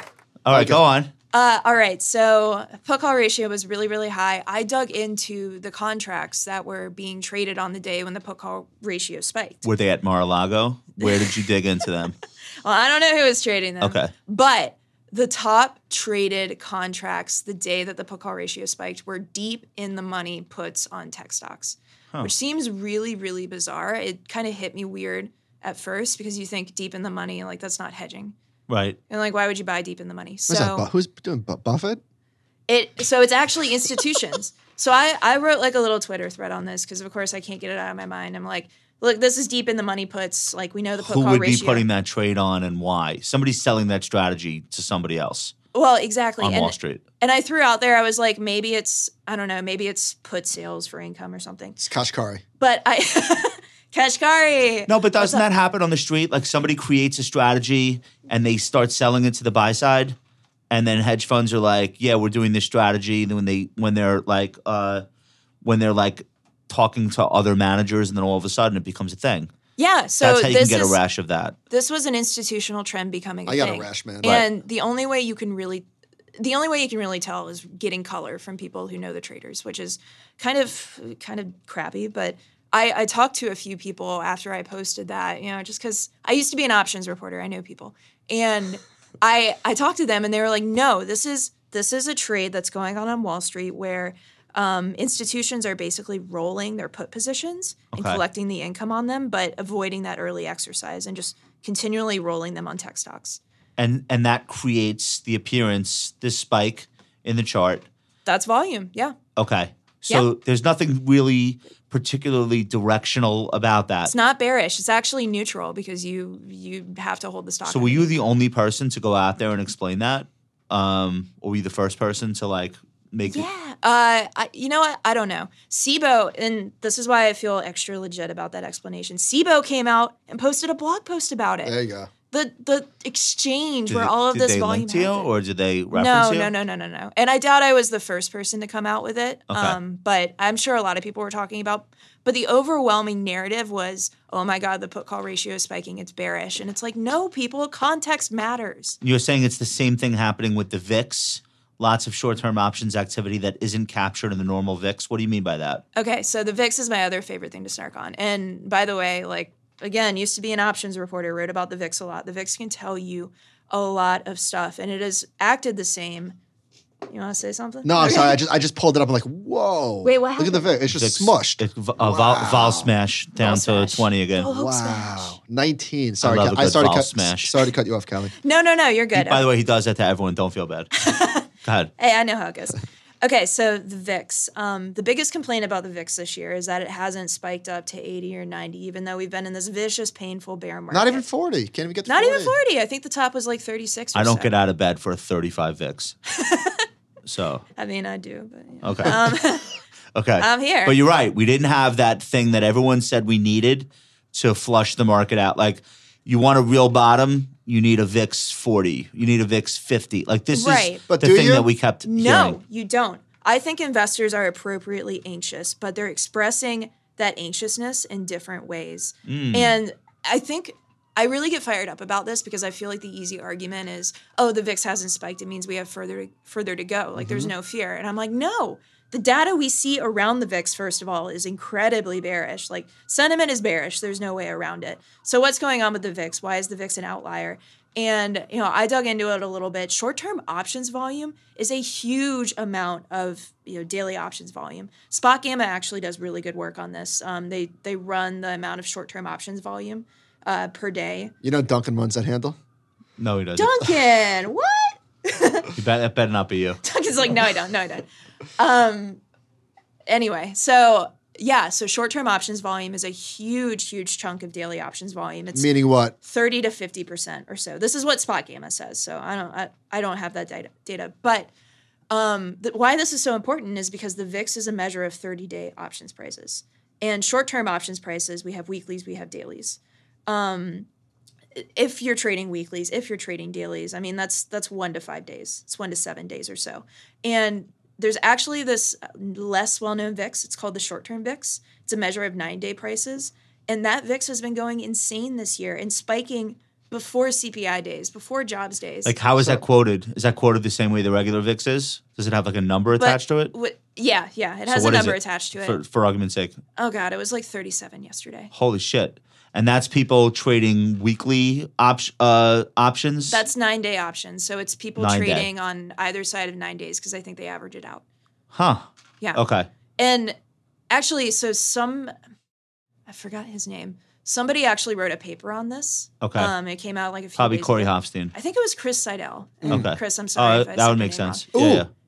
I'm sorry if I mispronounced I love it. Chris. No, I owe him an email. We've had it's funny we've you mentioned had, that. we've had Chris on the show. He's great. Yeah, but so short-term options are dominating options flow, and of course the VIX isn't picking it up. It's not that the VIX is broken; it's just measuring what it's Something else. built. Thirty day. Right, exactly. Yeah. And more and more people are not using those 30-day options. So you said the options ecosystem has changed a lot over the past few years. Yeah. Quote for the better. But that means you have to think about options indicators differently. So maybe we should just be following the short term VIX. Or that should be added to the the arsenal of people who are trying to determine what's really going on in the markets. I mean, I definitely give it an eye. I, I tweet about it quite a bit. You see, I mean, you see the short term VIX pick up before jobs days, before Fed days, before CPI days, which makes a lot of sense intuitive, intuitively. But Yeah, because that event falls within that nine day horizon. But Exactly, Kelly, yeah. I think you spoke about this. We had Nicholas talking about this. The other the thing is though that all of these things where you- the market got crushed because you would and and therefore you would expect a VIX spike. It happened because it was a CPI day and everybody was positioned for it. Mm-hmm. So CPI coming in h- hotter than expected will not cause a VIX spike because it's not it's not out of left field. VIX spikes tend to happen with unexpected downside, not expected downside. Yeah, and that's another really good point. I think Nick Colas said it was like a Hitchcock horror. Right. It was like Hitchcock Yes. horror versus some other scary Like, yeah, filmmaker. I can't yeah. remember. John Wes Craven. Let's go with Wes Craven. Yeah, yeah. So none of this has been really surprising. That's a good point. This has been a systemic pullback going back to the interest rates and inflation argument. Um, and we've been bearish all year. We've been appropriately hedged all year. So, you know, nothing is really scaring us. It's everything is less bad than we think. We're gonna do this job market thing because you have some good charts here. We're jumping around a little bit, but I think this stuff is really important right now because this is where the rubber meets, my opinion, where the rubber meets the road for the Fed is labor. Yeah. Everything else is an offshoot. The way people spend, the cost of shelter, blah, that whole wage price spiral thing, all of that is predicated on whether or not there's going to be slack in the labor force or not. And right now there isn't. And unfortunately for the Fed, I think millions of people stopped working forever during the pandemic They're not coming back, and we have effectively net negative immigration for five years, six years. Like a lot of things are working against the Fed, so that labor thing is going to be tough for a while. But show us. Uh, let's go through. John, show us this chart. Uh, the first job market chart. This is from this is from Dietrich. This is showing. go through this. this. is the annual gain or loss for jobs, and obviously we know what happened in 2020, but we had back to back incredible years. In 2022, we added four and a half million jobs, and the next chart. Such a big. That's such a huge. That's one year gain in jobs. well, the, the the next chart. recovery has been awesome. the next chart from from the journal is really just a sight to be seen. What we're looking at for those of you who are listening on a podcast are the jobly declines on a monthly basis, and then just the stair step high. We got them all back. And just look at this for a second. So we had gotten back to pre-pandemic levels of employment in the middle of 22.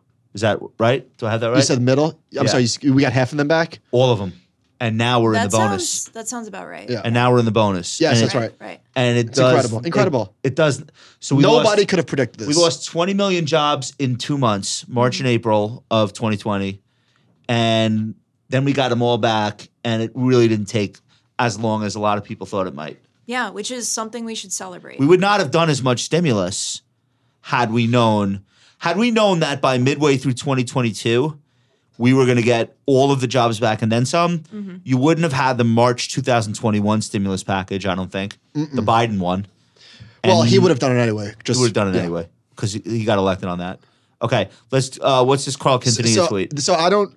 You know this this chart is. Uh, I don't even know what's going on here. It looks like the chart is going backwards. But the tweet is. This is from Pantheon Macro. Wage growth is narrowing rapidly.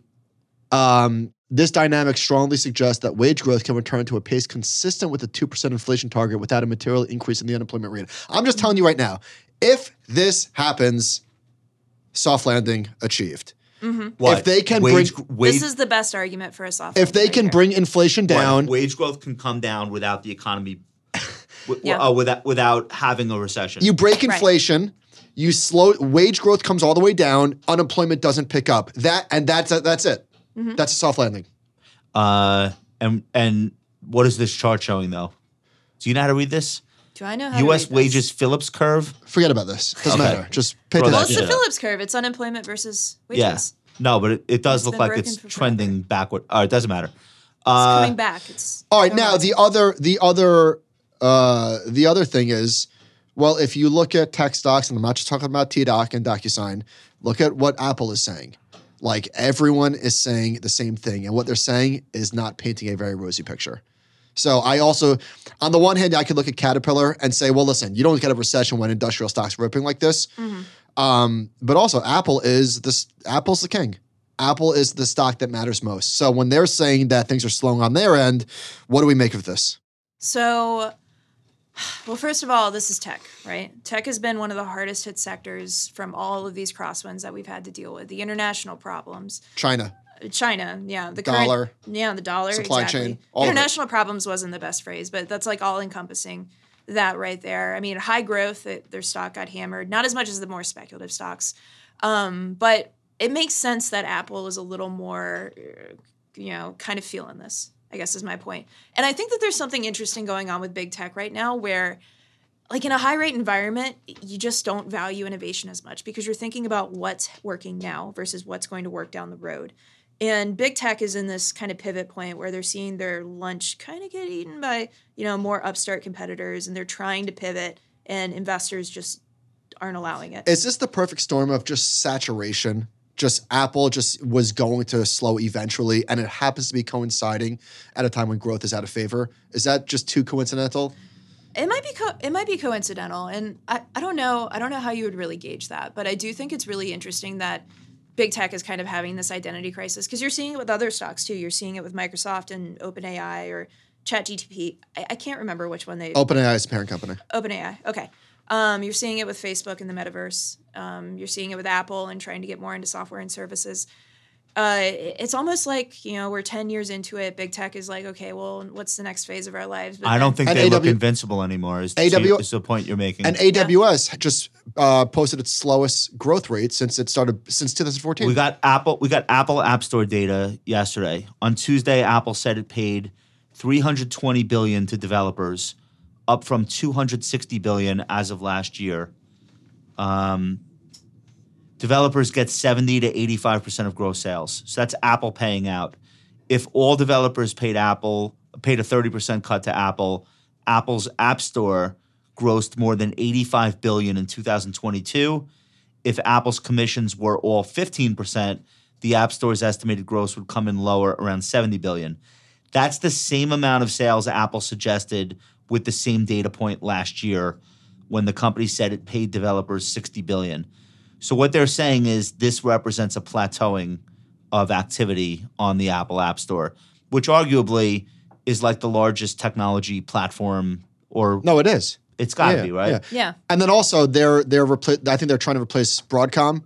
They're like building that internally, that chip. Mm-hmm, Um, and so yeah, they're pivoting to a, a different phase of their But their then life. people, then people are like, oh, Apple's subscription business is slowing.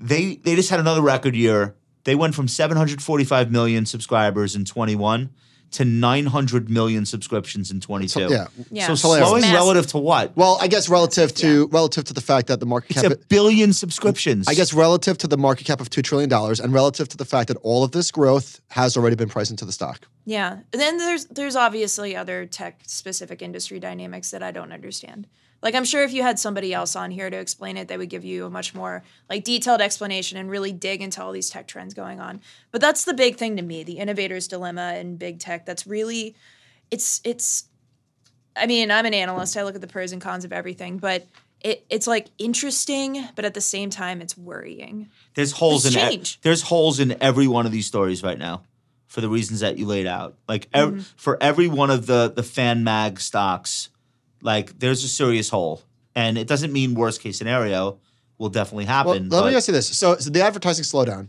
how much of that is consumer demand versus the fact that these companies were all funded with unlimited money, and that's over now? Well, I think high rates definitely have something to do with it.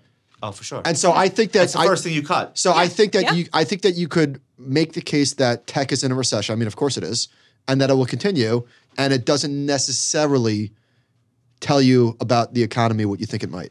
Exactly right. Which is- Tech which not is- the economy. You have Which, rec- yeah. you have right now rolling recessions that are sector stories. You have recession in uh, office property. You have recession in residential real estate. You have recession in tech, media, telecom.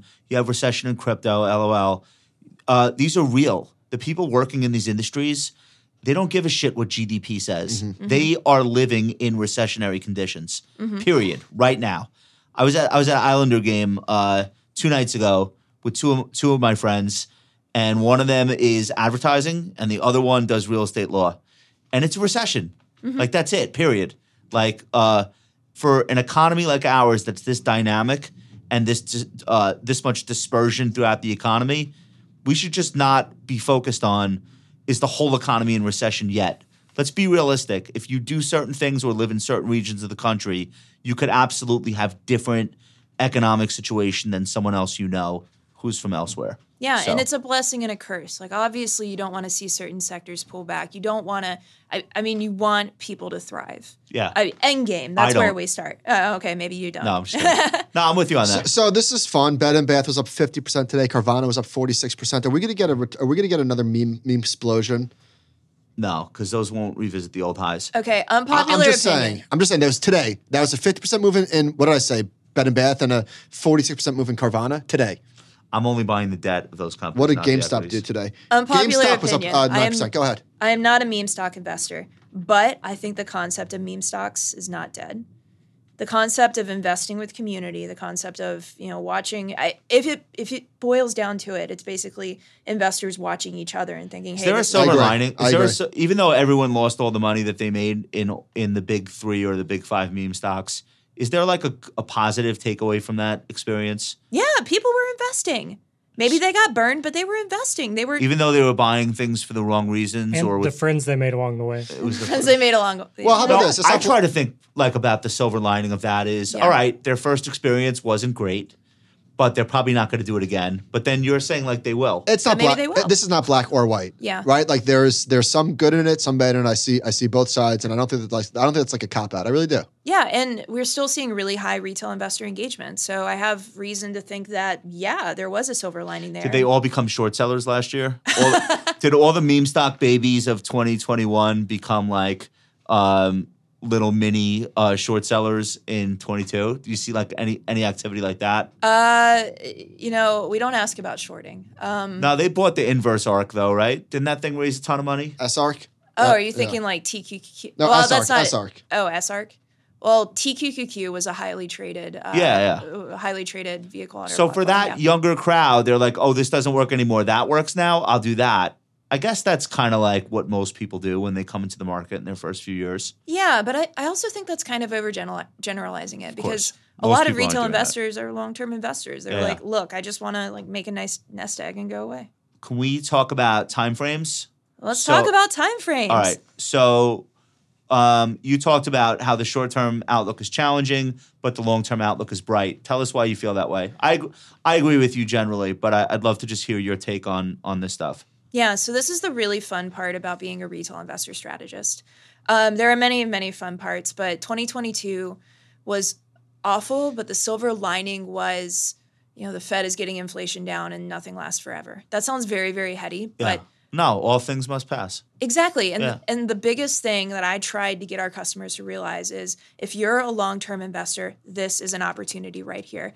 And everything around you is so bearish because the short-term outlook is that challenging.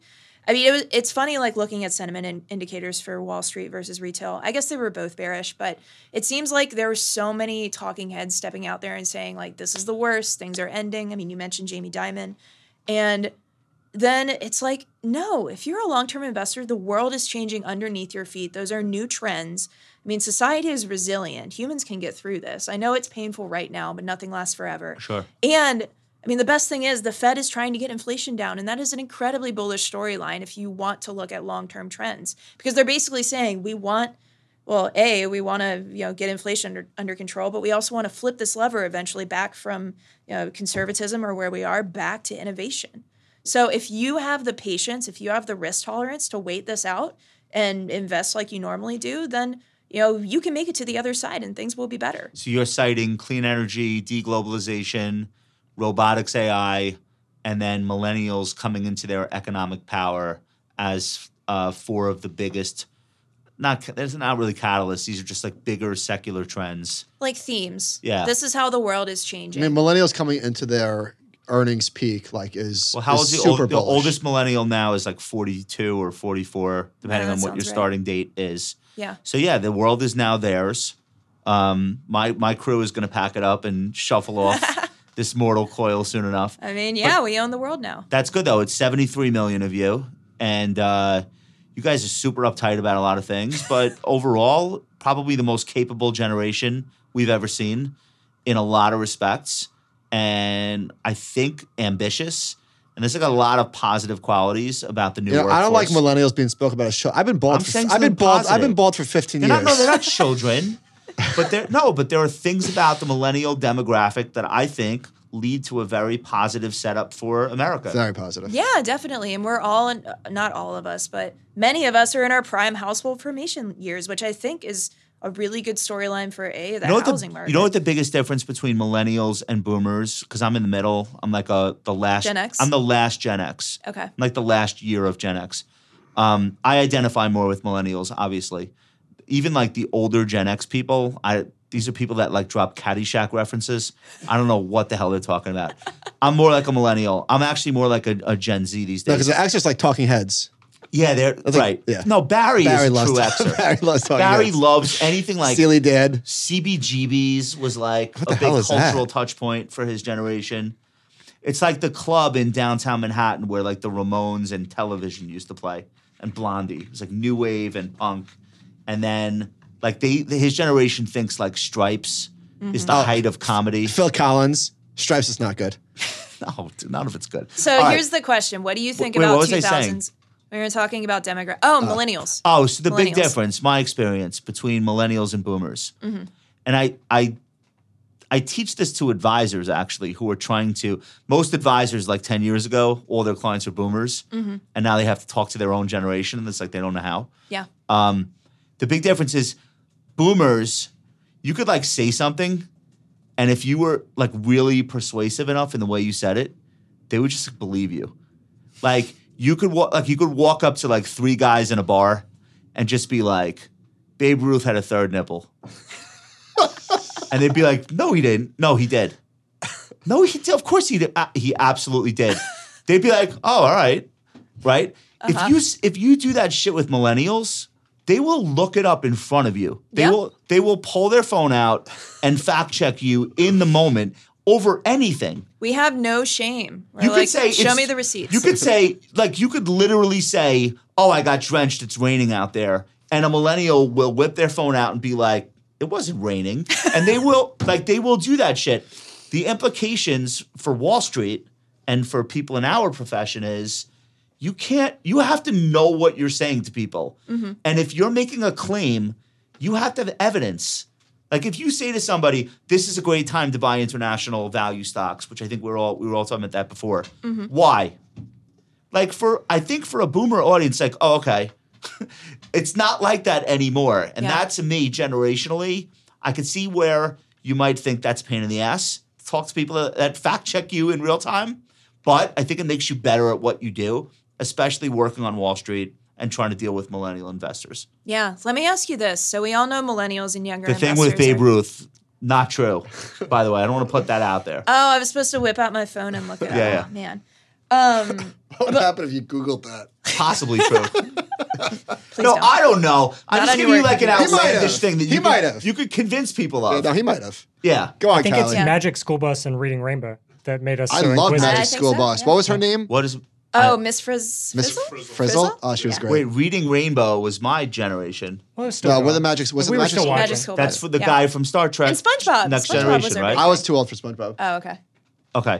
What were you saying? Okay, so financial something I've thought How big about of a was tangent did I just take the show on? I'm sorry. I have no idea where. Okay. Oh, we started talking about millennials. Yeah, you, so you guys are like awesome millennials, the, the two of you. So I Oh, would I thank would just you. say Oh, that man, Duncan's I'm an so okay honored. millennial.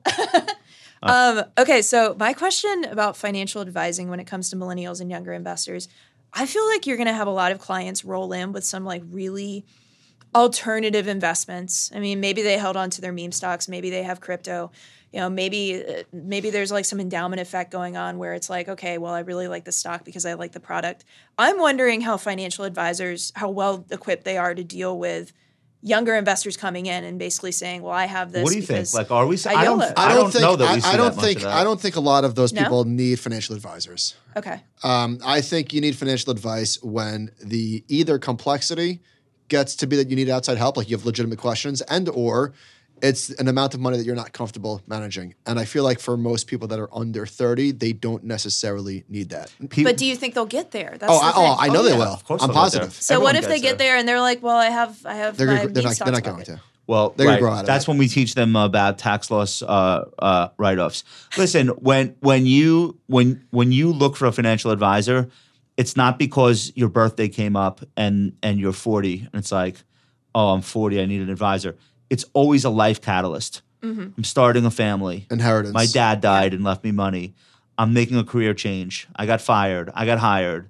I'm selling a business. Like it's always so, so that could happen to people at 20, at 30, at 40.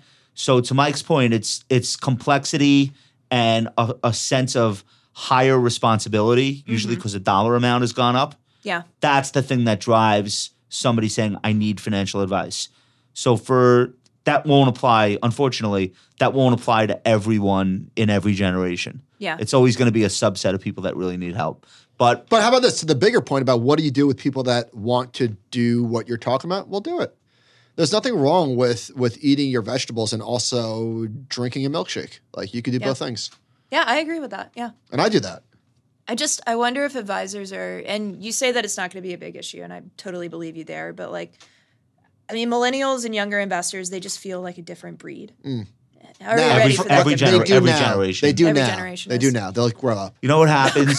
It- No, no, Oh, you I, don't know what mean, I don't happens. mean that condescendingly. I mean, they will get older. right, right, right. you They- get yeah. you get engaged, you get married. You don't have time need- for this nonsense. You need somewhere to live. Once you need somewhere to live, that means you have to take out debt. Once you take out debt, the pressure of, of your career amplifies. It crowds out a lot of the other bullshit that made you feel special and unique. Then you have kids. Mm-hmm. It, it gets even harder. And all these things are good things, by the way. Gets even harder. You're not like you don't have time. To You mean even focus on better? Even better. Meme stocks. Life Even gets better. better. Life gets, even better, Yeah. but Uh, but they tell me. I don't Yeah. know. but you you you don't have the time for frivolity with your finances Mm-hmm. and so every generation turns into their parents Yeah. it's only a matter of time and I've you said get- this before. I'm eating. I'm eating cottage cheese with pineapples in it. I mean, I am my dad. I started eating Yeah. cottage cheese for breakfast too. Yeah, there we Oh, go. I mean, no. Oh, you're, you're an old. Welcome, welcome. i put Where's my cottage AR? cheese on my mcgriddle every morning that's my that's my go-to um, did you have fun today I had so much fun. Oh my Okay. Kyle, gosh. this is great. I Kyle, am Kelly, so we're so happy that you starstruck. You'll can. come back. Yes, I'll come back. okay you know Yes, dozens of people absolutely. are going to listen to this right I know, I know. okay I mean, I'm gonna send it to all my friends. All right, so. We Round- could have got. round For, of we could have got applause for for another Kyle. hour. Yeah, for There's sure. so lot we didn't get to. for sure. Um, we're so happy to have you. So we do this thing to end the, every show, which I'm sure you know, called favorites. And you're gonna go first. Mm-hmm. Yeah. And what do you think uh, the Compound and Friends listeners and viewers should be paying attention to, reading, watching? What do you got? Hit us. Okay, so reading, I've got a really good one. Um, and shout out Lule Demise. She told me to read this book, S- The Seven Habits of Highly Successful People. Amazing book. And That's I know been around for a while. I know right? it's one of the Please I best. haven't share read for- it. No, for a reason. Very good, For a very reason. good. It Is talks that about. Stephen Covey? I picked it oh, I up. think it is Stephen Covey. Yeah. Why do you like it? So I'm only I'm only one of the seven habits in. I'll be I'll be honest, but it's all about how to be an effective person. How to be an Procrastination effective number person one. to Which- people. Which habit are you up to? Cottage cheese. perception. Okay. Cottage cheese was cottage cheese was the intro. okay. all right, it was got it. like eat cottage cheese. All right, let's right. get into the real stuff. Okay. Uh, yeah. So I'm in I'm in more of the perception and understanding that people have different perceptions, and you know if somebody is acting the way they are, it's probably something going on with them. That's a really crude way of explaining it. I should probably read more, but. It's, it's all around perceptions and understanding why people make the decisions they do. Um, and I really like heady books. I'm weird like that. I, I do heady stuff at my job and then get off and you know read heady stuff. Um, but Seven Habits of Highly Successful People, really, really good. Uh, I don't have really good streaming recommendations. I mean, I'm watching the Harry It's and slow Meghan- right now. It's slow right now. It's a little slow, yeah. Everybody says White You Lotus. can't get is enough good. of this Harry and Meghan thing. I love. Tell me why. the monarchy, man. I have no I have no opinion because I'm not paying any attention to it. What what is it that's attracting your attention to this thing? I think it's something about how society has accepted this thing, and I'm talking about the monarchy here, um, but you can apply this to a bunch of different things. Society has accepted this one thing, and it turns out that it was all just, it was all Made, just made up. well made up, but it had like chinks all over the armor, basically. Society seems to be rebelling against this at an accelerating rate. Like the monarchy has been falling apart slowly for a thousand years I thought they loved since the the- Magna Carta. I thought they loved the royal basically. family. But no, but I, I feel like a deal with Spotify for a podcast and a Netflix show have accelerated something that like the English Enlightenment, Mm-hmm. um, like like it, it took hundreds of years and then like six months. Yeah, That's to me, like from the outside looking in, that's how quickly it feels as though this whole monarchy concept is like crumbling. Like it, it feels like it's happening really fast. exactly, and that's happening all Like, around Meghan society Markle too. brought down the British royal family. Yeah, she did. effectively. yeah, And you're down with that shit. All right, I'm down. I, I Listen, mean, I didn't say I was down with it. I I'm just like down with watching it. happen. No, but you gave me a, you gave me a little bit of. Damn right she is. All right, All right, all I don't right. hate it. All right, what else? I mean, UNC basketball go heels. I had to do a go. I had Did you to throw go to out U- the Tar Did you Heels. go to UNC? Is that is that a like trick question? No. Oh my God, yeah. The, you- the listeners don't know. Oh, I'm sorry. Yes, I went to UNC. Uh, I grew up in North Carolina. Yeah. huge, huge Tar Heel fan. Duncan's Duncan's from You- North Carolina. You should mention the, Duncan! the- hey, you're from North Carolina. Do you know Duncan? you should talk a little bit about the UNC team that's uh, just off a 13 win streak. UNC Wilmington, my alma mater. Just, oh uh, no kidding. yeah, nobody wants to hear that shit. Well, so All right. UNC Wilmington's coach, well, up until a few years ago, was actually one of our assistant coaches, and the name escapes me, but Yeah, we UNC system. There you go. Right. I visited uh, Chapel Hill once. What Yeah. a beautiful place. Yeah. Oh my gosh. It's just it has my heart, but I'm biased. I grew up in North Carolina watching a lot of UNC basketball. We were number one preseason, not so great now, but that tends to be our our projection every year.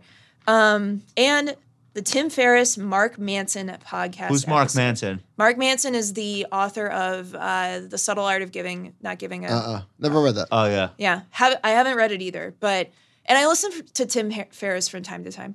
But I listened to this episode a week ago, and it's all about just basically how Mark Manson became a blogger, and he just delves into like his creative process a lot, like how he how he started writing the book, and I just love breaking the fourth wall and hearing how other you know more creative writer minded people do it because that's that's who I am. I went to J school. I would consider myself a sensitive writer when it comes down to it. I'm a numbers person, but that's truly who I am. So hearing hearing somebody else's perspective on how to be creative, how to write, uh, is just really I don't know. It's just really interesting to me. I'll definitely check that out because I'm I'm into it. the- I'm interested in the same thing. So What's yeah. what's J It's good. school? journalism school. journalism school. Good question. Oh, who was the journalism professor at uh, UNC? Chris. Uh, Chris Rausch. So I Chris visited Rausch his is class. the reason why I'm here. uh, were you there when I visited? You're, no, you're older I than don't that. think so. Wait, how is I'm it the older reason than that you're here? We invite. he can't- Well, I invited you, not Chris Roush. Well, okay, that's true. Chris Thank you, Mike. Rouse inspired you to uh, look at finance. Chris Roush is the reason why I took a business journalism class. Okay. And I Very started cool. off as a reporter and then I turned into an analyst. Wow. Wouldn't There have we go. happened without You know him. who else? Julia LaRoche. Uh, yeah, yeah, Uh, a whole bunch of people that I know came out of Chris's class, yeah. and he had Talking Biz, Talking Biz News. Ta- Talking Biz News, where he chronicled which financial journalists were going, like from CNBC to Wall Street Journal. Like he did that for a long time. Yeah, it's like you switch jobs and like Chris has already written about it. You're like, I haven't even announced it. How'd you know? So, yeah, so Oh, Yeah. Chris invited me down to lecture his uh, J school class on how the stock market gets covered and Mm-hmm. Yeah. blogging, which is something that I was uniquely, it's probably 10 years ago. Um, but I, I, re- I remember that. That was kind of cool. Yeah, So shout yeah. out to Chris. Is Chris like, you think he's listening to this? Is he still, I'll tell him to listen to it. Tell him- He's at Quinnipiac now, actually. is that right? Okay. Mm-hmm. Tell He's him, the dean of. tell him the to J listen to this School there. episode. Uh, Michael, you have a favorite for us this week? Uh, yeah, I got a few. Okay, go. I was rewatching Hall Pass. It was on HBO. I don't know. What is that? Really? Owen Yeah. Wilson, Jason Sudeikis. I don't think I saw it. I know what it is. I don't think I saw it. It's very funny. Okay. All right. Um, what else? What did I see this week? Oh, I went. I saw. A, I saw a horror movie in the movie theater called Megan. You know about this? I was gonna go. Oh, is it- Is it good? It Me- was Meghan incredible. Markle? It It wa- was really? so much fun. no, it's a doll. It's like another Chucky. it's it's so it's so much fun. It's like it's way. I mean, Oh. a I, joke. I like Chucky, but this is this is way where better. people in the theater like jumping. It was it was me and four tweens. That's it. The whole theater. That, that's it. Um, it was Did you scary. sit it was right next to them. Yeah, in it an was empty funny. theater? Allison Williams was great. It was all. It was just, Mm-hmm. and it was ninety minutes. I was I was home before Robert even knew I was gone. Oh my gosh, I have such a rant about how long movies have become. I'm like, if you can't do it in 90 minutes, why? Make it two. So Babylon's Yeah. like three Okay, two hours, hours, plus. sure. I want to see it, but I'm no, not make it watching two that. movies. Yeah. Like like why why why Oh, I does see what there need you're to So Yeah. here's the great thing about Yeah. movies these days. Uh, Megan will be on. You can watch it at home in, in thirty days. be right? You know what I mean? Like, yeah. The minute it leaves the theater, which it does after a week because everything's a flop. so I, I saw I, I saw somebody tweet about it or something, and I thought it was kind of a joke. And then I lo- went on Rotten Tomatoes, and it got like great reviews from the critics. I was like, oh wait a minute. Well, did you like Annabelle? uh, I love all those movies. The Conjuring movies. I love I love I, S- all of them. Same. Love. Okay. So this is not, this is like not like that, but sure, same thing, I guess. um, that movie Babylon flopped. Uh, Babylon flopped. I still want Mm-hmm. to see it, but I'm not doing it in the theater. No way. Who's in that? Uh, Brad Pitt, Margot Robbie, Ed at, Norton. at all. right? uh, Is Edward Norton in that? I think I think it's. I'm a really disappointed. Huge Speaking of- cast, I'm and ve- nobody went. I was very disappointed with Glass Onion.